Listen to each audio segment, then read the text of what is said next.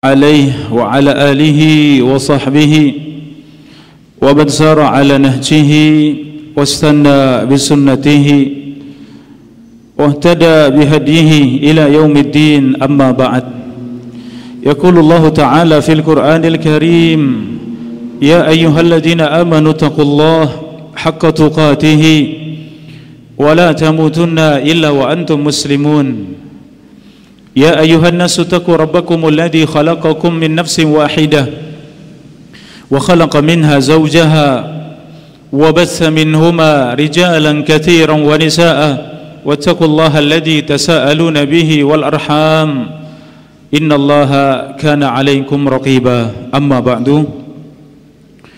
Alhamdulillah, segala puji dan syukur kita panjatkan kepada Allah. Salawat dan salam semoga terlimpahkan pada junjungan kita Rasulullah Muhammad sallallahu alaihi wasallam, kepada keluarganya, para sahabatnya, dan seluruh pengikutnya yang senantiasa istiqomah di atas agamanya. Saudara-saudariku yang dirahmati Allah, alhamdulillah sore yang mulia ini kembali kita berjumpa di majelis ilmu, bersama-sama kita tafaqquh fid din, di mana Nabi sallallahu alaihi wasallam bersabda, "Man yuridillahu bihi khairan yufaqihu fid din." Barang siapa yang diinginkan kebaikan oleh Allah, maka Allah akan pahamkan kepada agama ini. Salah satu tanda kebaikan yang ada dalam diri kita, di mana kita bersemangat untuk meraih ilmu, bersemangat untuk mendatangi majelis ilmu, karena disitulah Allah inginkan kebaikan untuk kita semuanya. Mudah-mudahan Allah subhanahu wa ta'ala senantiasa membimbing kita di atas ilmu yang bermanfaat, di atas amal yang saleh, amal yang senantiasa kita kerjakan karena Allah, amal yang dicontohkan Rasulullah sallallahu alaihi wasallam.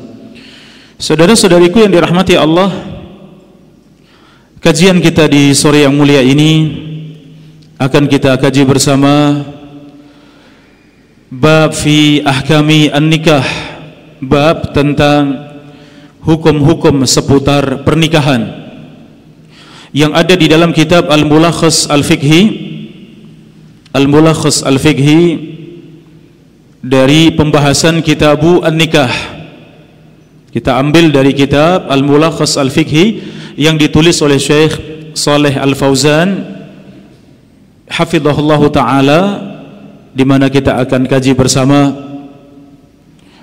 terkait dengan bagaimana pernikahan di dalam Islam, bagaimana pernikahan yang syar'i, apa saja yang harus kita persiapkan, apa saja yang harus ada pada seorang suami dan istri. Demikian juga tatkala didapati berbagai macam kesulitan, permasalahan-permasalahan di dalam rumah tangga, maka sungguh Islam telah memberikan memberikan solusi di dalamnya. Saudara-saudariku yang dirahmati Allah, kita masuk dalam pembahasan bab fi ahkamin nikah, bab terkait dengan hukum-hukum seputar pernikahan. Di dalam mukaddimah tamhid ini, saudara-saudari bisa ya menyimak dari kitabnya langsung, dan sudah ada terjemahnya ya. Kalau berkesempatan untuk bisa beli kitabnya ya, atau uh, bisa copy dari khusus materi yang kita bahas tentang ahkamun nikah atau kitabun nikah ya, lebih mudah buat kita untuk bisa memahami, untuk bisa mendalami terkait dengan hukum pernikahan, di mana tema ini beliau menyifati lahu ahamiyah balighah, tema yang cukup penting, tema yang sangat mendalam, di mana para ulama, para fuqaha, mereka menempatkan pembahasan ini pada ya tempat yang sangat strategis dalam kitabnya. Mereka menjelaskan hukum-hukum yang ada di dalamnya. Mereka menjelaskan tujuan-tujuan daripada pernikahan dan apa yang bisa dipetik dari pernikahan. Karena an nikah disyariatkan di dalam Al-Quran, di dalam sunnah, dan juga ijma'. Allah subhanahu wa ta'ala berfirman dalam surat An-Nisa ayat tiga, "Fankihu ma taba lakum minan nisa."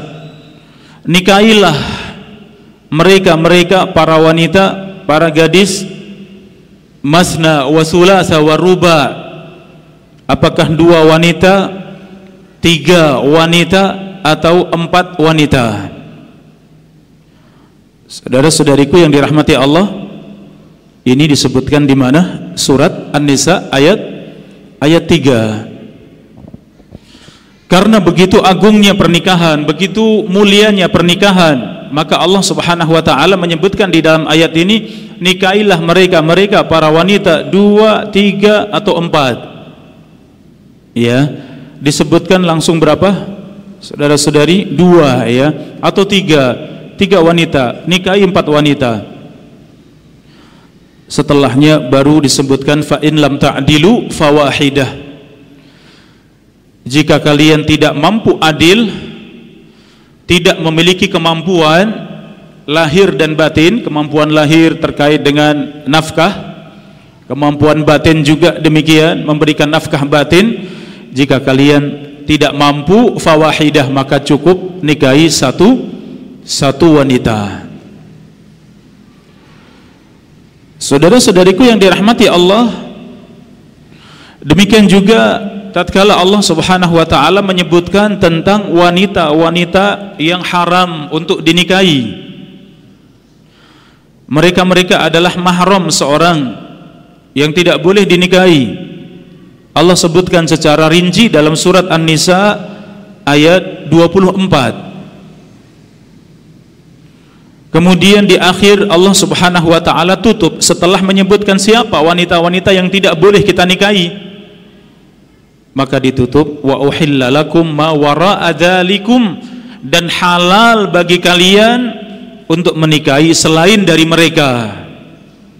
Antabtaghu bi amwalikum muhsinin, agar kalian menikahi para wanita dengan harta-harta kalian, muhsinin, dalam keadaan kalian ingin menjaga kehormatan kalian, ingin menjaga pandangan kalian, ingin menjaga kemaluan kalian, ghaira musafihin, di mana kalian tidak ingin terjatuh di dalam perkara-perkara dosa, perkara keji, perzinaan.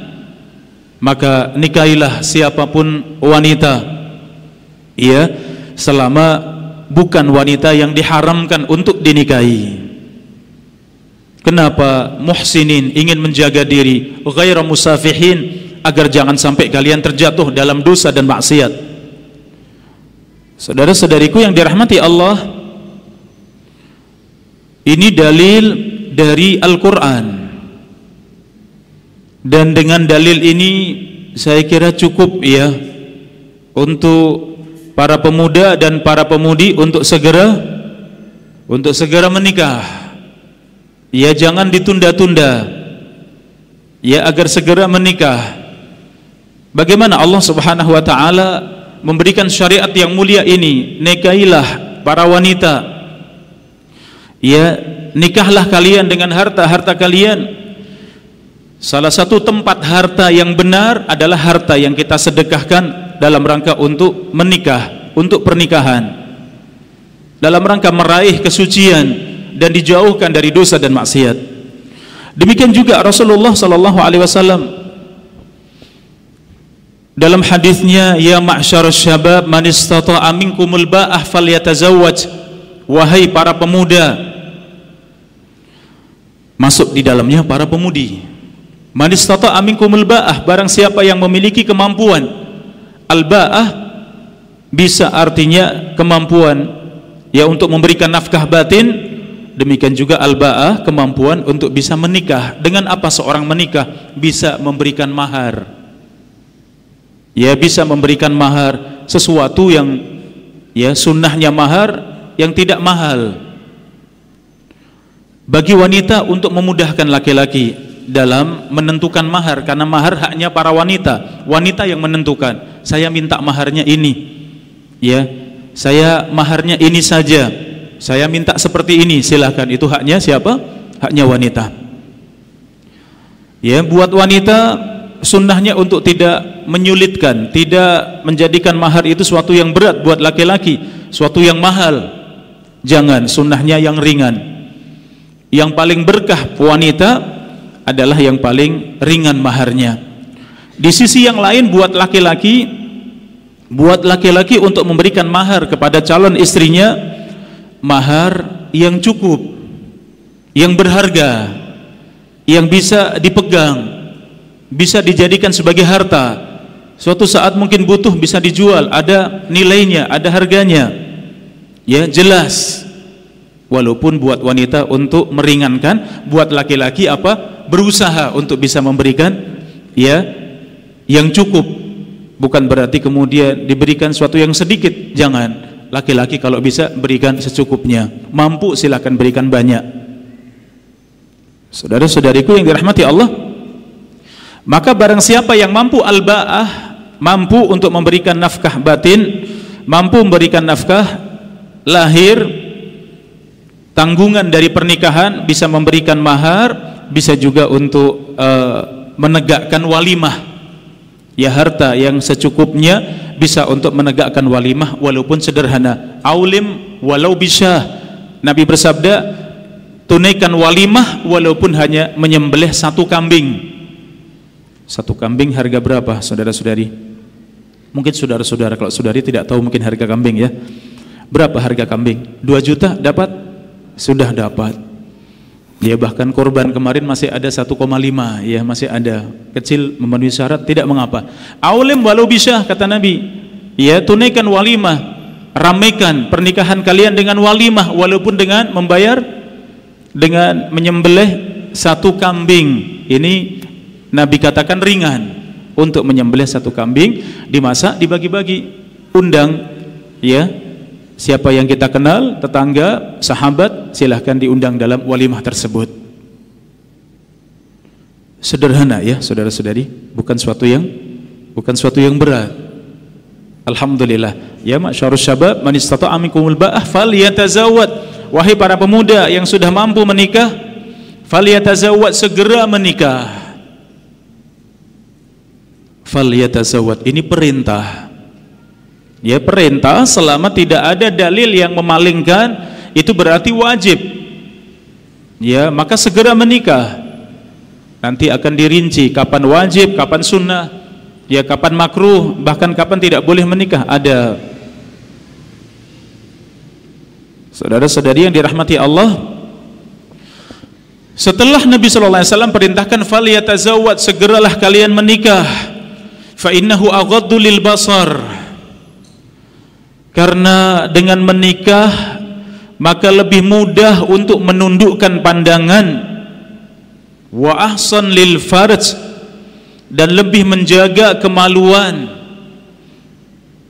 Jadi kalau tema kita kenapa harus menikah, kenapa harus segera menikah, ini jawabannya ya, aghaddu lil basar wa ahsan lil farj, lebih menjaga pandangan dan lebih menjaga kemaluan, lebih menjaga kehormatan. Faman lam yastati' fa alaihi bisawm. Ada keadaan memang belum mampu, belum bisa, belum ada jalannya. Ya, dan ini diakui oleh Rasulullah sallallahu alaihi wasallam, faman lam yastati', barang siapa yang belum mampu, belum bisa, belum bisa segera menikah, fa'alaihi bisawm, maka hendaknya berpuasa. Fa'innahu lahu wija, karena dengan berpuasa maka seorang mendapatkan benteng yang kuat. Siapapun dari kita berpuasa maka badan menjadi lemah, syahwat pun bisa terkendali selama puasa kita benar. Tidak hanya puasa dari makanan dan minuman, tetapi juga hati kita ikut berpuasa, pikiran kita berpuasa dari yang haram, mata kita berpuasa, telinga kita juga berpuasa, benar-benar berpuasa. Maka dijamin ahsan fa innahu lahu wija, maka yang seperti ini akan menjadi tameng, menjadi benteng. Ini permasalahan yang kedua, yang belum mampu untuk untuk menikah, maka perbanyak puasa. Kalau ada yang bertanya, sudah puasa Ustaz tapi ya tetap saja bergejolak misalnya, bagaimana? Ya berarti perbanyak puasa. Coba lihat kembali kualitas puasa kita. Ya sudah baik atau belum? Ya puasa kita sudah benar atau belum? Kalau benar pasti. Karena inna syaitan yajri majrad dam. Sesungguhnya syaitan itu berjalan mengalir bersama dengan aliran darah kita. Maka seorang yang banyak makan, banyak minum, ya maka pasti syahwatnya akan besar, akan bergejolak, aliran darahnya akan deras, dan syaitan berjalan bersama dengan aliran darah kita. Maka sulit, berat ya seorang untuk bisa menjaga diri, menahan diri. Maka jalan keluarnya fa'alaihi bisawm, hendaknya berpuasa. Saudara-saudariku yang dirahmati Allah, kita berpindah pada hadis yang kedua, masih dalam dalil dari sunnah, dari hadis. Nabi bersabda, tazawwaju al-wadud al-walud. Nikailah wanita al-wadud, wanita yang penyayang, wanita yang lembut, wanita yang santun. Ya, al-walud sifat yang kedua yang Nabi sifati. Nikailah wanita yang santun, dan yang kedua walud, yang akan banyak melahirkan anak-anak. Ya rahimnya akan melahirkan banyak anak. Al-walud, yang banyak anak. Dari mana diketahui? Dari keluarganya. Ya, dari keluarganya, dari ibunya, bibinya, ya, dari saudari kandungnya, mungkin ya, ada dari keluarganya. Ternyata banyak anak, maka insya Allah wanita tersebut juga demikian. Karena ini terkait dengan apa? Dengan keturunan, dengan gen. Ya, yang sudah menikah tahu. Ya, di mana seorang wanita terkadang begitu sulit untuk mendapat anak. Bahkan ada sebagian yang sudah bertahun-tahun Allah uji belum memiliki anak.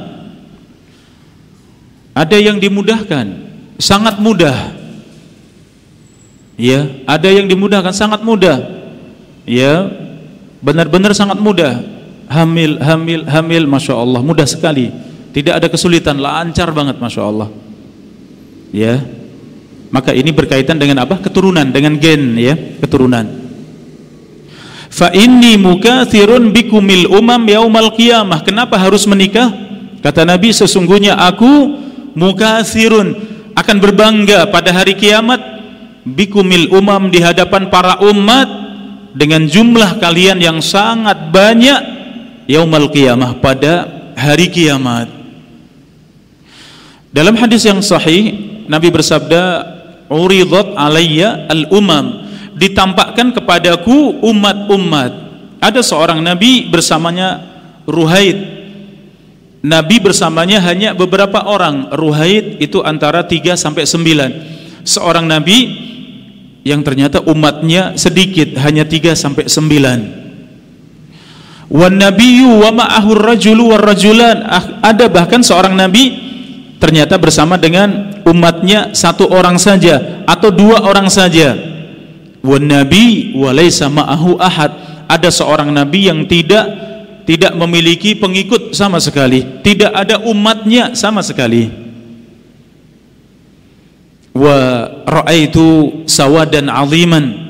Kemudian aku melihat ditampakkan kepadaku jumlah yang sangat besar. Aku mengira itu umatku, kata Nabi. Ternyata Jibril katakan itu adalah Musa dan kaumnya. Ya, ternyata umat yang besar tadi siapa? Musa dan kaumnya. Kemudian Nabi mengatakan, dan ditampakkan kepadaku sawadun alim, ditampakkan jumlah yang sangat besar. Sadal ufuk, bahkan sampai menutupi penjuru, saking banyaknya umat tersebut. Ditampakkan kepada saya demikian lagi, sawadun alim, jumlah yang sangat besar, sampai menutupi penjuru yang lain. Maka Jibril mengatakan, hadihi ummatuk, ini adalah umatmu, kata Jibril. Masya Allah, jumlah yang sangat yang sangat besar umat siapa? Umat Muhammad sallallahu alaihi wasallam, di mana Rasulullah sallallahu alaihi wasallam dan umatnya Allah muliakan di dunia dan akhirat. Ya, kalau kita bahas keutamaan Rasulullah sallallahu alaihi wasallam dan umatnya begitu banyak. Salah satunya ini, fa inni mukatsirun bikumil umam yaumal qiyamah. Sungguh aku akan berbangga dengan jumlah umatku yang sangat banyak di hadapan para nabi, ya, pada hari kiamat. Saudara-saudariku yang dirahmati Allah, jumlah yang banyak tidak menentukan kebenaran, tidak menentukan kebaikan. Tetapi kalau jumlah yang besar di atas kebenaran, jumlah yang besar di atas Al-Quran dan Sunnah, ini suatu yang dibanggakan. Allah cinta kepada mereka, Nabi cinta kepada mereka, jumlah yang besar. Dan ternyata subhanallah, di atas keimanan, di atas ketakwaan. Ya, sehingga kita ketika sudah memiliki banyak anak, kita berbangga, kita bersyukur, kita senang dengan banyak anak, bukan karena sekedar banyaknya, tetapi banyak dan di atas keimanan, di atas ketakwaan, soleh dan solehah. Ini yang kita bersyukur pada Allah. Ya, jumlah besar di atas kebaikan. Adapun jumlah besar namun bukan di atas kebaikan, seperti hadis di mana umat ini, kata Nabi, seperti makanan dalam piring yang disantap rebutan orang-orang yang memakan dalam piring tersebut, maka kalian pun demikian, disantap oleh musuh-musuh kalian. Para sahabat bertanya, min qillatin yauma idzin ya Rasulullah, apakah jumlah kita pada waktu itu yang sedikit wahai Rasulullah? La bal antum ya katsir. Tidak, kata Nabi, bahkan kalian jumlahnya sangat banyak. Walakinnakum ghusa ka ghusais sail, tetapi kalian itu seperti buih di antara buih-buih lautan yang sangat banyak, tetapi seperti buih, tidak ada manfaatnya, tidak ada kekuatannya, ya, sama sekali tidak ada wibawanya, tidak ditakuti oleh musuh-musuhnya. Saudara-saudari yang dirahmati Allah, kekuatan Islam ada di mana? Pada jumlahnya atau pada berpegang teguhnya mereka dengan Al-Quran dan Sunnah? Jawabannya yang kedua, kekuatan kaum muslimin tatkala mereka berpegang teguh kepada Al-Quran dan Sunnah, disitulah kekuatan kaum muslimin. Semakin jauh dari Al-Quran dan Sunnah, maka mereka semakin lemah, walaupun jumlahnya banyak, karena akan dicabut dari hati musuh-musuh, ya, dicabut rasa takut mereka, hilangnya wibawa mereka. Kenapa? Jauh dari Al-Quran dan Sunnah. Saudara-saudariku yang dirahmati Allah, ya, kembali kepada hadis yang kita bahas. Nabi menganjurkan untuk menikahi wanita yang penyayang, yang santun, yang lembut, dan wanita yang akan memiliki banyak anak, karena aku akan berbangga pada hari kiamat di hadapan semua umat yang ada dengan jumlah banyak kalian. Saudara-saudariku yang dirahmati Allah, sampai di sini kita memahami, ya, betapa agungnya pernikahan di dalam Islam. Kalau ada seorang yang masih ragu-ragu, belum mantap untuk menikah, takut nanti tidak sukses, takut nanti tidak bisa melaksanakan kewajiban, takut nanti mungkin yang laki-laki, dari mana aku bisa memberikan nafkah, ya, takut ini dan itu. Maka yang pertama, kuatkan keimanan kepada Allah, dekatkan diri kepada Allah, gantungkan kepada Allah. Kita punya Allah yang memiliki segala-galanya. Adakah orang yang beriman yang disia-siakan oleh Allah? Tidak ada. Adakah orang yang beriman yang tidak ditolong oleh Allah? Tidak ada. Selama kita nikah karena Allah, kita nikah ikhlas karena Allah, menikah benar-benar untuk menegakkan syariat Allah, untuk bisa menjaga pandangan, untuk bisa menjaga kehormatan, menjaga kemaluan, ya, untuk bisa memiliki keturunan yang soleh dan soleh, niatan-niatan yang mulia, maka Allah yang akan menolong kita. benar-benar sudah mentok dalam satu keluarga, ternyata tidak bisa baik, harus dipertahankan, tapi ternyata kejelekannya jauh lebih banyak daripada kebaikannya, ada jalan keluarnya apa? At-talak. Maka dalam pembahasan nikah juga ada pembahasan apa? Talak, pembahasan cerai. Bahkan dalam keadaan sangat mendesak, suami tidak mau menceraikan, tetapi istri sudah benar-benar tidak mampu lagi. Ini pembahasannya nanti panjang ya. Benar-benar sudah tidak mampu, seandainya dipertahankan, maka maksiatnya, dosanya kepada suami akan lebih banyak. Maka ada jalan untuk takhliyah, untuk berlepas diri dari suaminya. Ya, untuk mengajukan cerai kepada suami. Diajukan kepada hakim. Ya, yang disebut dengan al-khulu'. Ya, meminta cerai kepada suami dengan alasan yang syar'i. Jadi jangan takut, jangan khawatir. Ya, alhamdulillah, masya Allah, pernikahan luar biasa, betapa agungnya, betapa mulianya, betapa indahnya. Saudara-saudariku yang dirahmati Allah,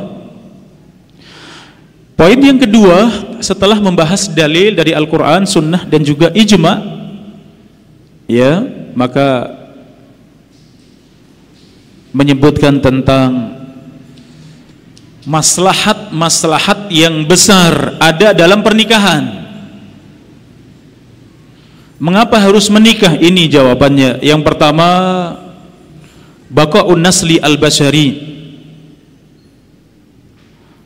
adanya keberlanjutan keturunan. Di sini saudara-saudari yang dirahmati Allah, setiap dari kita butuh butuh dengan orang lain. Kita manusia yang tidak bisa hidup sendiri, kita butuh dengan orang lain. Walaupun ya, butuhnya kita butuh yang benar. Kita butuh dengan harta, maka kita bekerja. Kita ingin mendapatkan nafkah, maka kita bekerja, walaupun bekerja di tempat orang lain, ya, di bawah manajemen orang lain, tidak mengapa. Yang jelas ini kita bekerja, benar pekerjaan kita, dan kemudian diupah dengan pekerjaan tersebut. Alhamdulillah, ini halal, ini baik, halalan thayyiban. Tetapi seorang muslim jauh dari sifat bergantung kepada orang lain, meminta, mengharapkan. Ya, ini tidak ada pada karakter seorang muslim. Menggantungkan segalanya kepada Allah, meminta kepada Allah, ya, berandai-andai, berangan-angan kepada Allah, tidak ada sama sekali kepada manusia. Sehingga hatinya merdeka. Hatinya merdeka, kenapa? Tidak bergantung kepada makhluk sama sekali, bergantung hanya kepada Allah.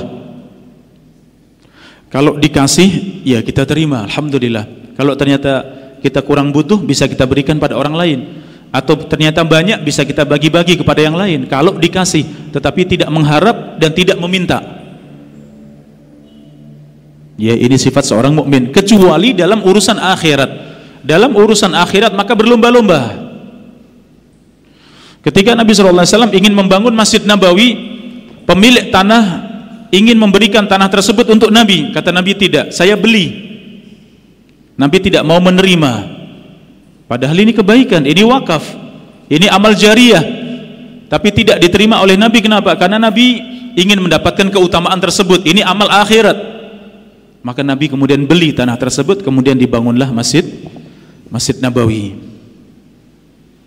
Ya, ini dalam urusan akhirat. Kalau dikasih ternyata dalam urusan akhirat, maka boleh kita tolak. Kita saja yang bayar, kita yang mengeluarkan, kita yang mengambil bagian tersebut untuk akhirat kita. Saudara-saudariku yang dirahmati Allah, maka maslahat yang begitu besar dari pernikahan, yang pertama adalah mempertahankan keturunan. Kita tidak bisa hidup sendiri, kita butuh dengan istri, butuh adanya suami. Seorang wanita yang hidup sendiri, ya, mungkin sulit. Tidak ada yang memberikan nafkah, ya, tidak ada sahabat atau teman untuk berbicara, untuk ngobrol, ya, tidak ada yang mendampingi untuk safar, tidak ada mahramnya.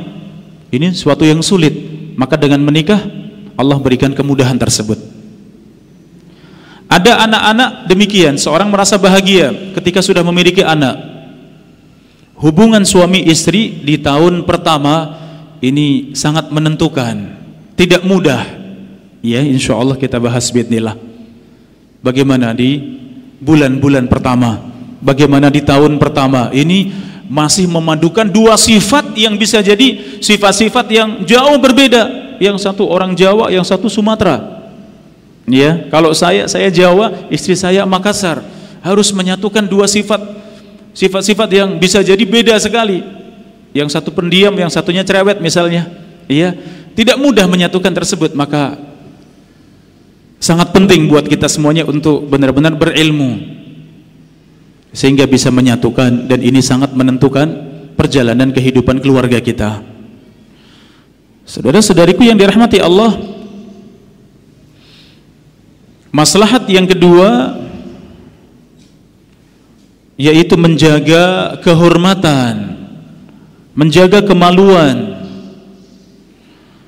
agar bisa mendapatkan kenikmatan yang halal, kesenangan yang halal.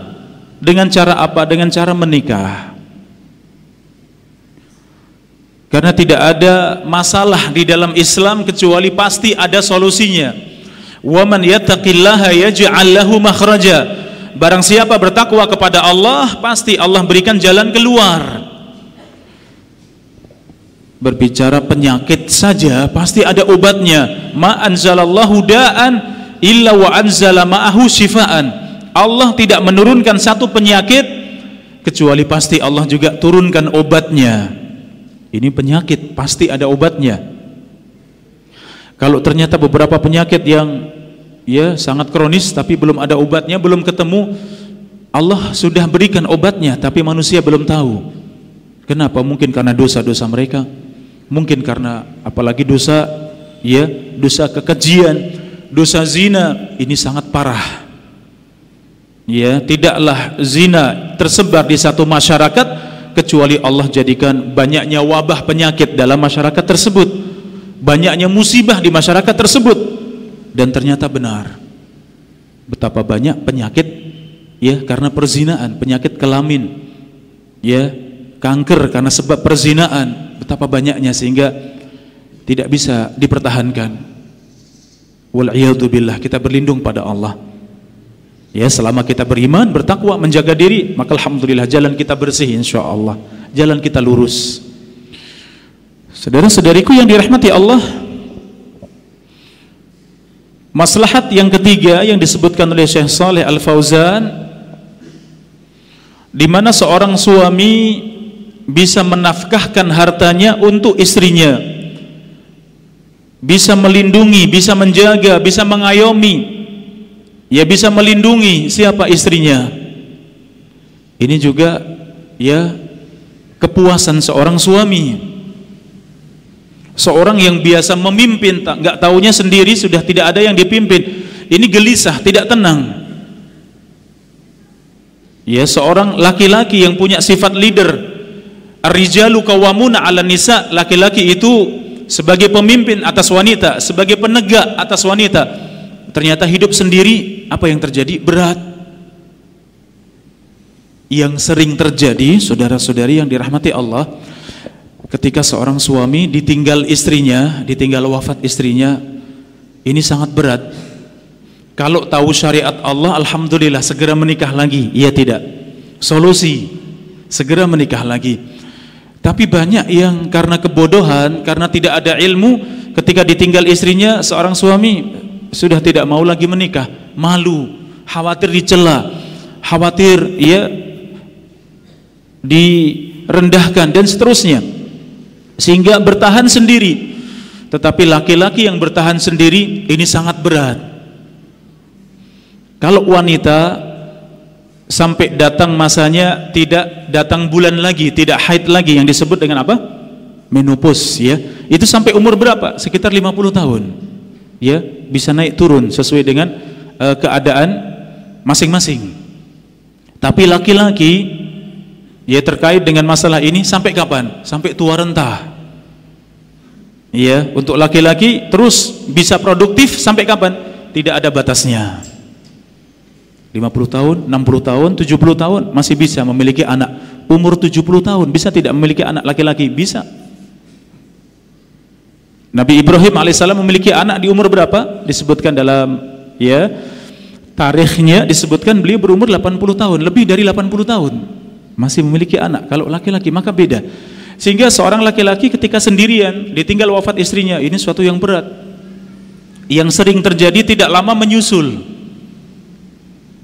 ya, yang sering terjadi ketika seorang suami ditinggal istrinya tidak lama menyusul, ini sering terjadi. Di antara hikmahnya apa? Memang inilah sunnahnya menikah di dalam Islam.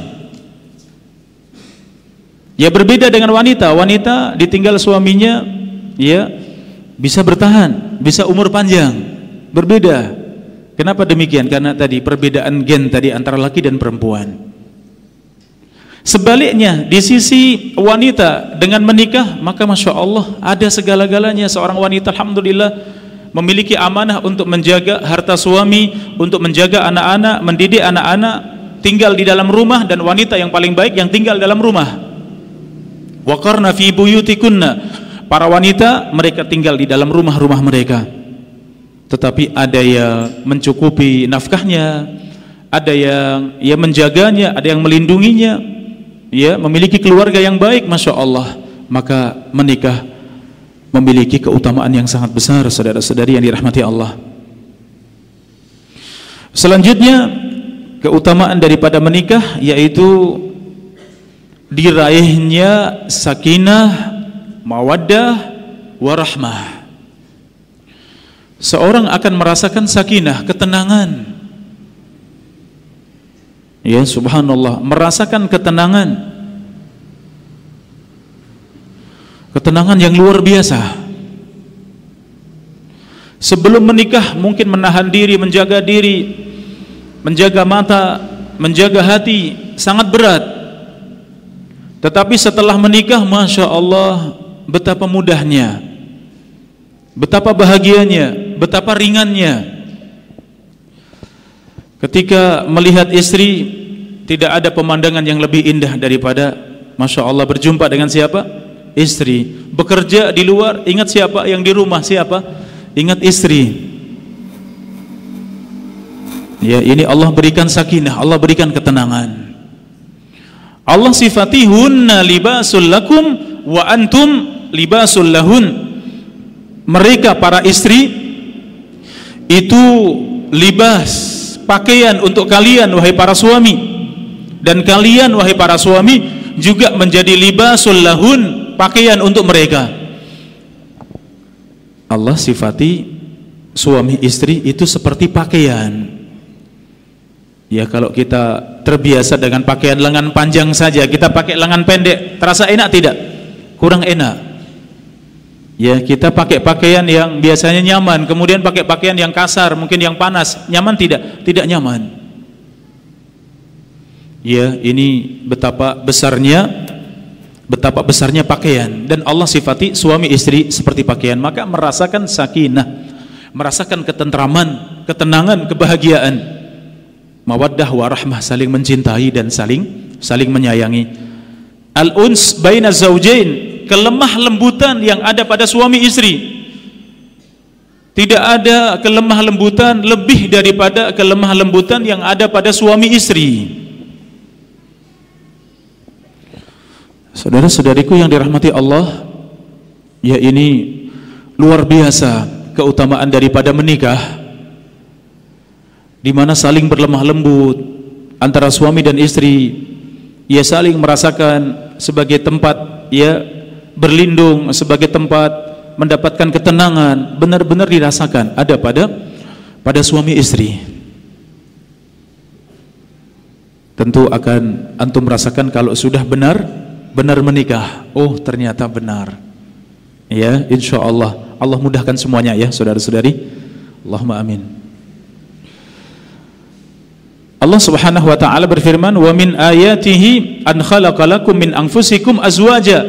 Di antara tanda-tanda kebesaran Allah, Allah jadikan kalian berpasang-pasangan. Suami dan istri Allah jadikan sebagai tanda-tanda kebesaran Allah. Ini sangat agung, saudara-saudari. Pernikahan Allah jadikan sebagai tanda-tanda sebagai bukti kebesaran Allah, keagungan Allah. Dua orang yang tidak saling mengenal, sama sekali tidak mengenal, kemudian Allah satukan dengan akad pernikahan, menjadi pasangan suami dan istri. Kemudian begitu dekat, saling mencintai, saling menyayangi, saling memberikan pengorbanan, saling memahami, saling mengalah. Berbagai macam kebaikan ada padanya. Bagaimana ini bisa terjadi padahal sebelumnya tidak mengenal sama sekali? Maka ini tanda-tanda kebesaran Allah. Litaskunu ilaiha, agar kalian mendapatkan sakinah. Wa ja'ala bainakum mawaddatan wa rahmah, Allah jadikan kalian saling mencintai dan saling menyayangi. Dalam surat Al-A'raf ayat seratus delapan puluh sembilan, tadi surat Ar-Rum ya, surat Ar-Rum ayat dua puluh satu. Ayat yang kedua ini surat Al-A'raf ayat seratus delapan puluh sembilan. Huwallazi khalaqakum min nafsin wahidah. Allah yang menciptakan kalian dari satu jiwa. Siapa? Adam alaihissalam. Wa ja'ala minha zawjaha. Dari satu jiwa tersebut Allah ciptakan suaminya, istrinya, Hawa alaihissalam. Liyaskuna ilaiha. Kenapa Allah ciptakan Hawa? Allah sudah ciptakan Adam, kemudian Allah ciptakan Hawa dari tulang rusuk Adam. Allah ciptakan Hawa, kenapa? Liyaskuna ilaiha, agar Adam alaihissalam merasakan sakinah bersama dengan Hawa alaihissalam. Saudara-saudariku yang dirahmati Allah, di sini kita melihat betapa ya agungnya pernikahan, betapa mulianya pernikahan.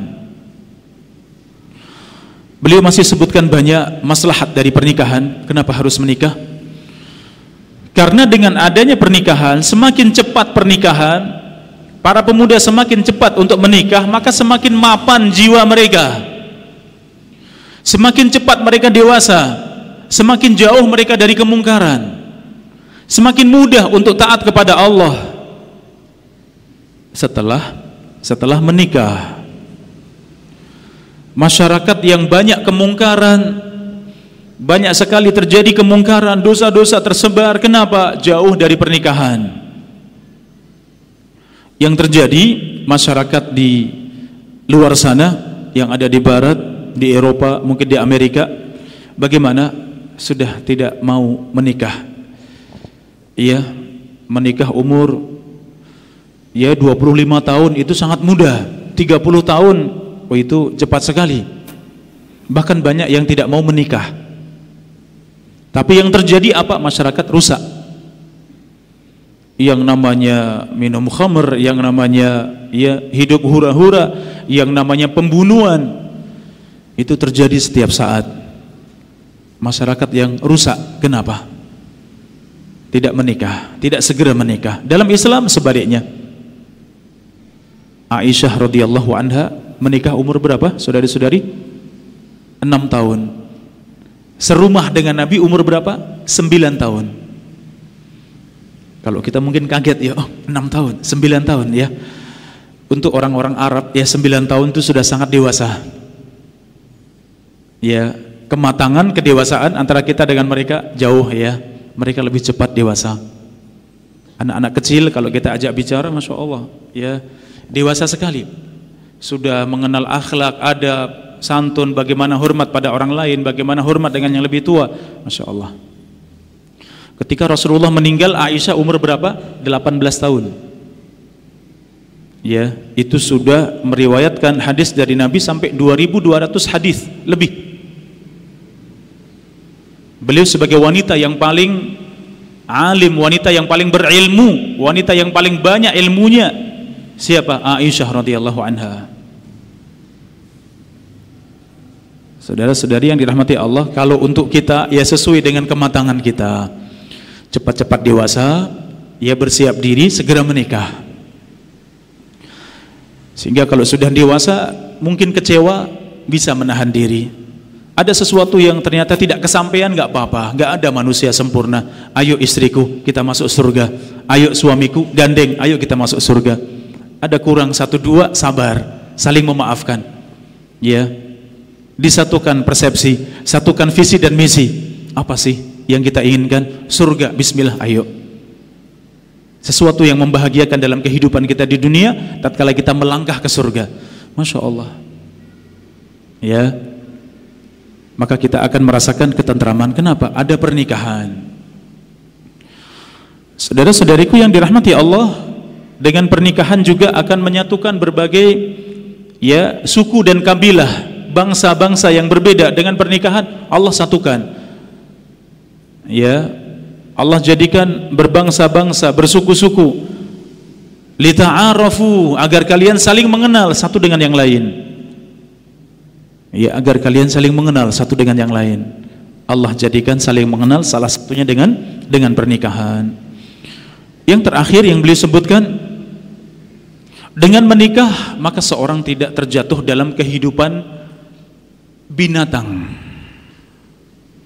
Dengan pernikahan seorang tidak akan terjatuh dalam kehidupan binatang. Manusia makhluk yang sangat mulia. Ketika beriman, bertakwa, saleh, maka ia lebih mulia dari malaikat. Tetapi seorang manusia yang mulia ternyata bermaksiat pada Allah, berbuat dosa, melanggar batasan Allah, maka ia lebih hina daripada binatang ternak. Lebih hina, balhum adhal, bahkan mereka lebih sesat, lebih hina daripada binatang ternak. Ya, maka dengan menikah, alhamdulillah, Allah jaga kemuliaan manusia, Allah jaga kehormatan manusia. Kenapa? Menikah. Seandainya tidak, yang terjadi seperti binatang, bahkan lebih sesat, lebih jelek daripada daripada binatang. Saudara-saudariku yang dirahmati Allah, kita nukil uh, beberapa perkataan salaf tentang pernikahan. Kenapa harus menikah? Sahabat Abdullah bin Mas'ud radhiyallahu anhu, beliau mengatakan, "Laulam yabqa min ajali illa asyratu ayyam." Kalau tidak tersisa, kata Ibnu Mas'ud, dari umurku kecuali hanya sepuluh hari. "Wa a'lamu anni amut fi akhiriha." Dan aku sudah mengetahui di hari kesepuluhnya aku mati. Wa li taulu fin nikah la tazawwajtu makhafata al fitnah.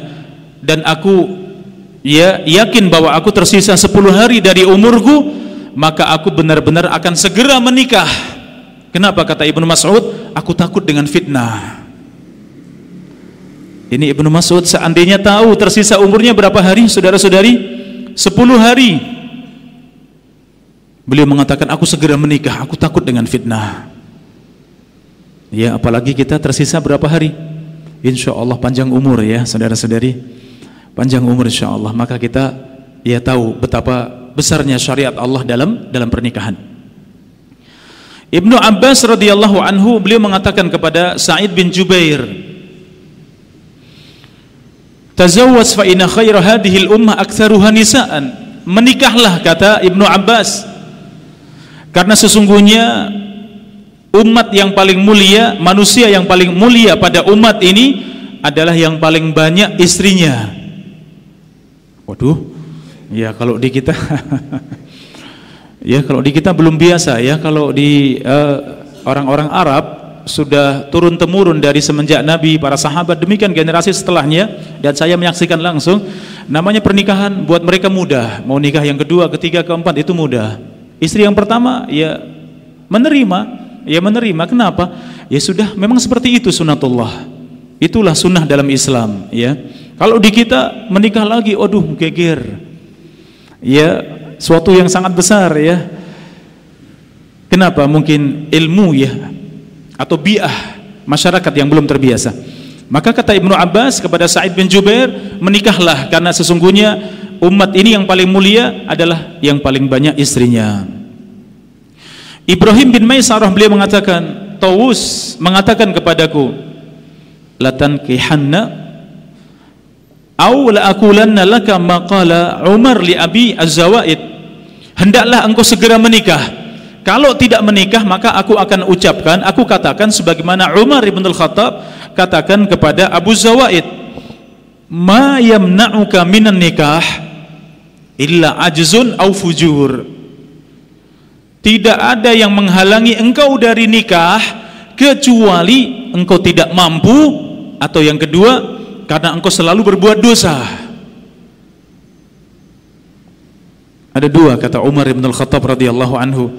sudah saatnya menikah, mampu menikah, harus menikah, sudah saatnya menikah, ternyata tidak menikah. Kenapa? Hanya ada dua pilihan, memang tidak mampu, apakah nggak mampu fisik atau nggak mampu ya batin, atau pilihan yang kedua fujur karena banyak berbuat dosa sehingga merasa tidak butuh dengan pernikahan seperti orang-orang kafir.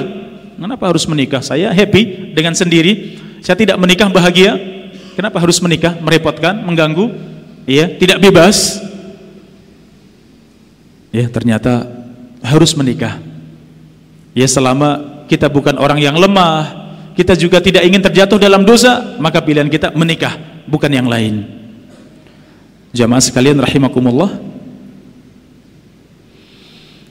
Imam Ahmad bin Hanbal beliau mengatakan dalam riwayat Al-Marwadi, beliau mengatakan laisatil uzbah min amril Islam fi syai'. Beliau mengatakan membujang itu bukan bagian daripada syariat Islam. Menyendiri, tidak menikah, itu bukan syariat Islam. Kenapa? Para nabi, para rasul semuanya menikah, mereka punya anak-anak, punya keturunan. Itu sunnahnya para nabi dan para rasul, sunnahnya nabi kita Nabi Muhammad sallallahu alaihi wasallam. Saudara-saudariku yang dirahmati Allah, demikianlah ya maslahat yang kita dapatkan kenapa kita harus menikah. Ya, maka mudah-mudahan Allah Subhanahu wa taala berikan taufik untuk kita semuanya. Ada persiapannya, ada bekalnya, ada yang harus kita ya benar-benar persiapkan untuk sampai pada pernikahan, dan insya Allah akan kita bahas bi'idnillahi ta'ala dalam silsilah kita, pembahasan kita dalam kitab An Nikah dari kitab Al-Mulakhkhas al-Fiqhi. Wallahu ta'ala a'lam bisawab. Baik, sudah ada beberapa pertanyaan dari ikhwan dan akhwat. Silahkan ikhwan akhwat bisa dituliskan ya pertanyaannya. Oh masya Allah banyak sekali. Ya, mudah-mudahan ini tanda semangatnya ikhwan dan akhwat pengen segera menikah ya, yang belum ya. Makanya pertanyaannya menumpuk ini.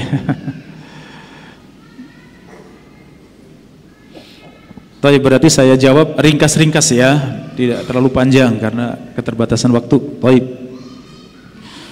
Uh, orang tua saya berbeda agama, bapak saya non-muslim.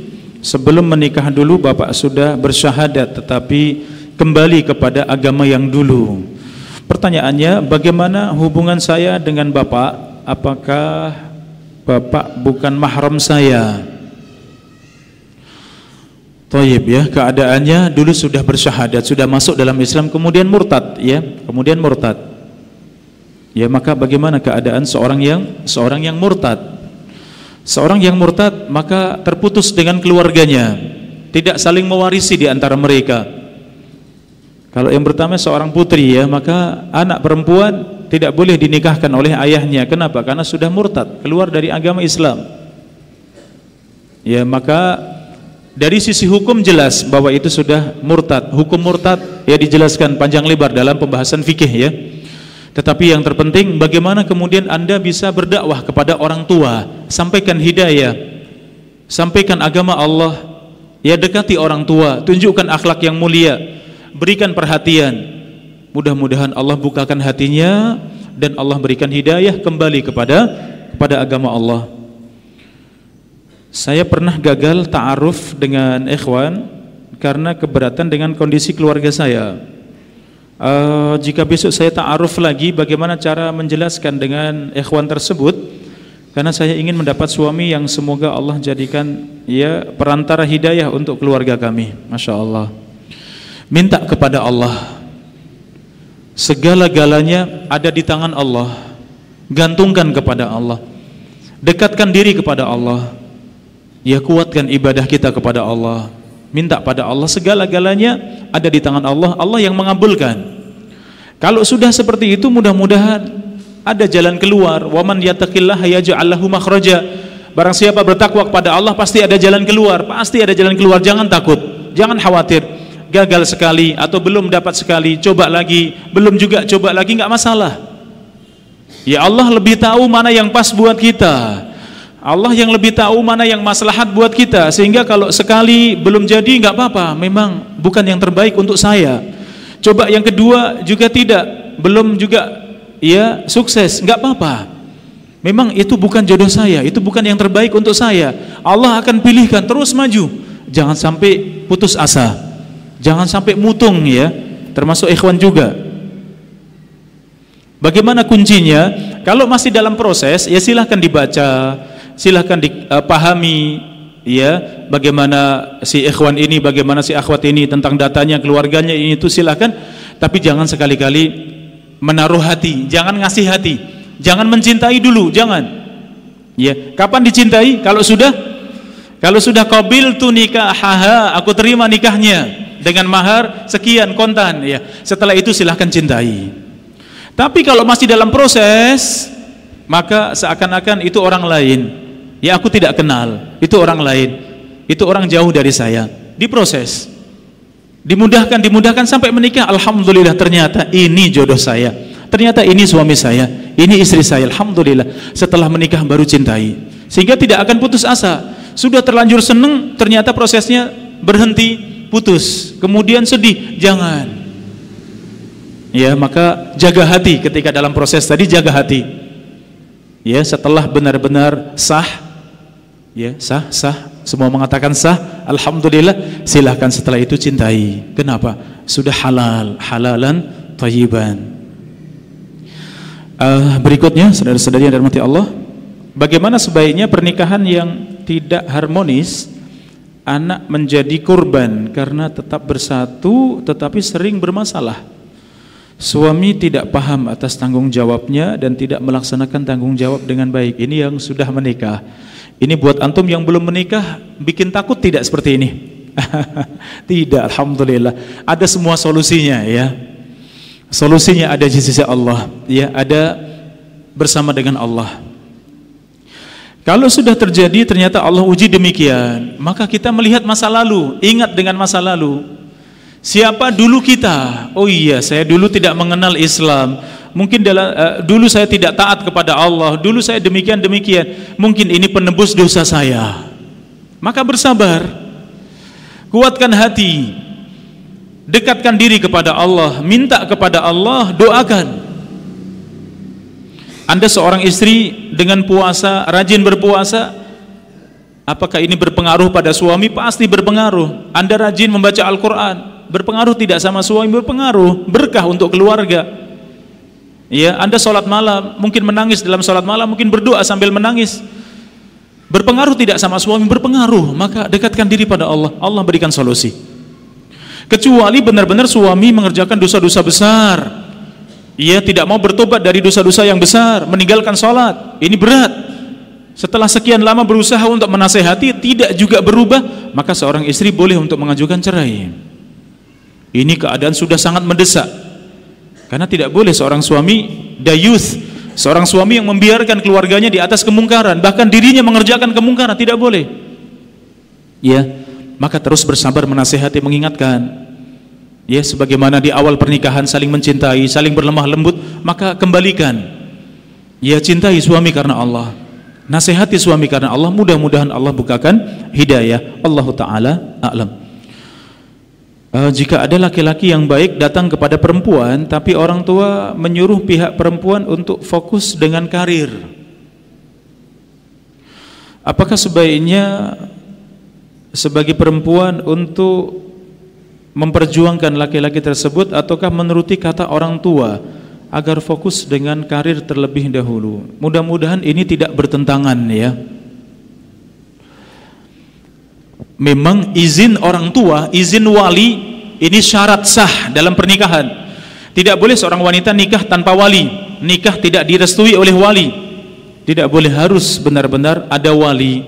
Dalam pernikahan itu menyatukan dua keinginan. Buat para akhwat ya, menikah buat akhwat itu menyatukan dua keinginan. Keinginan si akhwat tersebut, dan yang kedua keinginan siapa? Keinginan wali, keinginan orang tua. Kalau bisa ketemu keinginan keduanya, kelop, masya Allah, mudahlah pernikahan. Tapi kadang seperti ini, kadang sulit. Seorang anak tahu ilmunya, segera menikah. Sudah cukup umur untuk menikah, sudah mampu untuk menikah, sudah saatnya menikah, mungkin sudah harus menikah. Tapi ternyata orang tua tidak memahami ilmu yang demikian. merasa ah masih panjang, ya masih muda, masih kecil, ya sehingga terus ditunda. Ini nasihat buat para orang tua, jangan menunda pernikahan anak-anak. Kalau bisa segera, kalau bisa ditawari, kalau bisa dicarikan, segera menikah. Ya, ini kalau orang tua tahu, tahu ilmunya. Ya, sehingga kalau menghadapi orang tua dalam keadaan demikian, maka coba tadi mengambil hati orang tua, dekati ayah, ambil hatinya, ya, coba tunjukkan kebaikan kepada orang tua, akhlak mulia pada orang tua, sehingga orang tua hatinya tersentuh, hatinya mungkin iba kepada putrinya. Oh, kalau begitu ya sudah nak, kamu segera menikah saja, ya mudah-mudahan Allah mudahkan. Tetap harus dengan izin orang tua, sambil berdoa minta mudah-mudahan ya Allah berikan hidayah kepada orang tua, Allah percepat. Demikian juga si ikhwan ini juga demikian, bersabar untuk bisa sampai pada pernikahan. Wallahu ta'ala a'lam.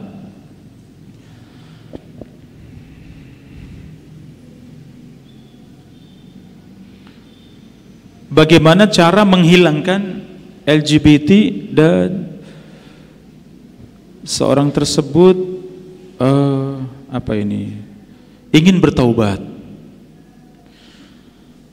Saudara-saudari yang dirahmati Allah, dalam hadis disebutkan la yahillu damu mri'in muslimin illa bi ihdatsa thalath. Tidak halal darah seorang mukmin, darah seorang muslim kecuali satu dari tiga sebab. Yang pertama at-thayyibuz zani, seorang yang sudah menikah berzina maka dirajam, halal darahnya, sama pemerintah Islam tentunya. Yang kedua wan nafsu bin nafsi, seorang yang membunuh maka dikisos, darahnya halal, harus dikisos. Yang ketiga watariku lidinihi al-mufariq lil jamaah, seorang yang meninggalkan agamanya, murtad dari agamanya, maka diminta untuk bertaubat. Kalau tidak, dalam hukum Islam dipenggal, halal darahnya. Kenapa? Ini akan ia ya, membuat kerusakan pada kaum muslimin. Selain dari tiga ini masih ada hadis-hadis yang lain. Salah satunya siapa? Pelaku homoseksual, pelakunya dua-duanya dipenggal, hukum dalam Islam. Ya, ini kalau ada pemerintah Islam, kalau terbukti.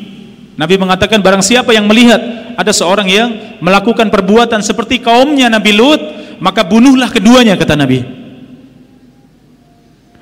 Sehingga dosa yang satu ini, orang yang tidak tahu ilmunya dianggap biasa, mungkin dianggap tren, mungkin keren, ya, mungkin merasa itu di atas rata-rata manusia. Padahal ini wal'iyadzubillah, dilaknat. Bagaimana kaum Lut diadab oleh Allah, bumi dibalik, dihujani dengan batu, habis mereka semua, tidak tersisa. Ya, maka kalau ada yang terjatuh, kalau kita mungkin mengetahui seorang punya sifat yang demikian, punya akhlak demikian, segera nasihati, segera bertobat pada Allah, segera kembali pada Allah. Ya, maka cukup, tidak ada dosa yang tidak diampuni oleh Allah, maka segera bertobat, segera kembali pada Allah dan istiqomah di atas taubat. Istiqomah, bagaimana caranya? Terus berilmu, hadir di majelis ilmu, cari sahabat-sahabat yang baik, hidup bersama dengan lingkungan yang baik, dengan orang-orang yang baik, maka kita akan istiqomah sampai Allah panggil kita semuanya. Wallahu ta'ala a'lam bissawab. Di antara keutamaan pernikahan yang sudah dijelaskan tadi, eh, kenapa begitu susah menuju tahap pernikahan tersebut? Sudah coba ikut ta'aruf tapi belum sukses. Amalan apa yang paling utama untuk bisa menuju gerbang pernikahan? Insyaallah para ikhwan ini ditantang ya. Para ikhwan jangan nunda-nunda ya. Akhwatnya yang nunggu banyak sekali. Ya, akhwatnya yang nunggu banyak. Maka segera, jangan ditunda. Ya, kalau laki-laki bisa mendatangi. Laki-laki bisa mendatangi. Datang ke rumah Bapak fulan, Bapak fulan bisa, kemudian melamar bisa laki-laki. Tapi kalau wanita bagaimana? Bisa tidak? Ya menunggu. Selain menunggu bagaimana? Boleh tidak berusaha? Berusaha boleh, silakan. Iya. Kalau orang tuanya berilmu boleh menawarkan. Ini bukan aib. Ya, ini bukan bukan aib. Ya, tatkala Utsman bin Affan radhiyallahu anhu menawarkan putrinya, ya, ternyata Abu Bakar menolak. Ternyata Abu Bakar Abu Bakar menolak. Kenapa menolak? Karena Abu Bakar tahu persis Rasulullah shallallahu alaihi wasallam menginginkan. Maka kemudian dinikahi siapa? Rasulullah shallallahu alaihi wasallam. Maka dari hadis ini boleh orang tua menawarkan kepada orang yang soleh, kepada pemuda yang soleh. Ya, ini bukan aib, ini bukan merendah, ini bukan menghinakan diri, bukan. Jadi boleh juga wanita, ya, dengan perantara siapa, mungkin orang tua, mungkin kakak, mungkin siapapun keluarga, boleh untuk, ya, silahkan menawarkan kepada ikhwan, ya, kepada siapa yang bisa menghubungkan, silahkan.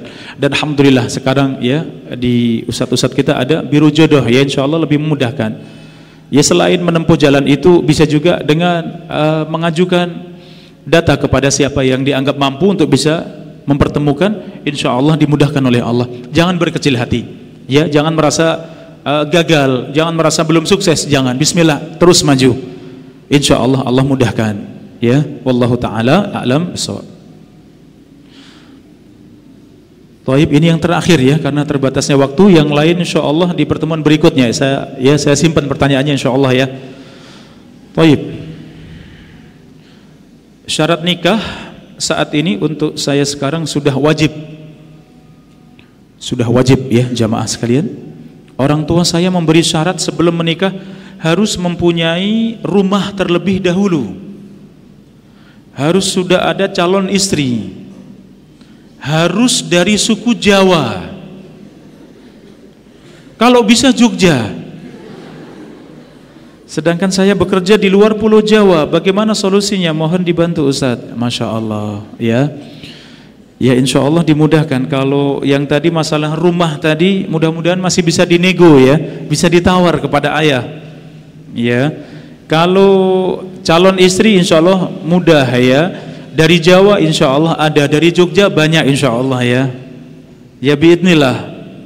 Sedang bekerja di luar Jawa insya Allah, alhamdulillah sekarang komunikasi lancar, komunikasi mudah, ya. Kita bisa uh, tadi kita mengenal banyak saudara-saudara kita, ya, alhamdulillah. Yang sudah menikah pun bisa menghubungkan, alhamdulillah, ya. Sehingga mudah buat kita insya Allah, tidak sulit yang seperti ini, ya. Ustadz-ustadz insya Allah bisa membantu, ya. Ustadz-ustadz yang antum kenal insya Allah mudah bisa membantu insya Allah ta'ala, ya. Dan saya sendiri selama ini alhamdulillah uh, bisa membantu, ya, beberapa ikhwan dan akhwat yang ingin, ya, segera menikah, kemudian kami pertemukan dan alhamdulillah Allah mudahkan, alhamdulillah. Ya, jumlah yang cukup banyak, alhamdulillah. Mudahlah, artinya tidak sulit untuk mendapatkan jodoh. Ya, bismillah, semangat, ya, kuatkan ilmu, persiapkan diri, dan insya Allah segera maju dalam maju dalam pernikahan.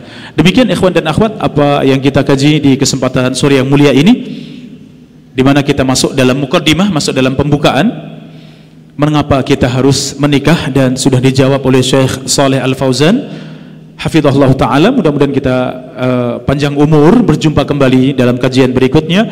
Wallahu ta'ala a'lam bisawab. Sallallahu wasallam ala nabiyina Muhammadin wa ala alihi washabihi ajma'in. Subhanakallahumma wa bihamdika asyhadu an la ilaha illa anta astaghfiruka wa atubu ilaik. Wassalamu alaikum warahmatullahi wabarakatuh.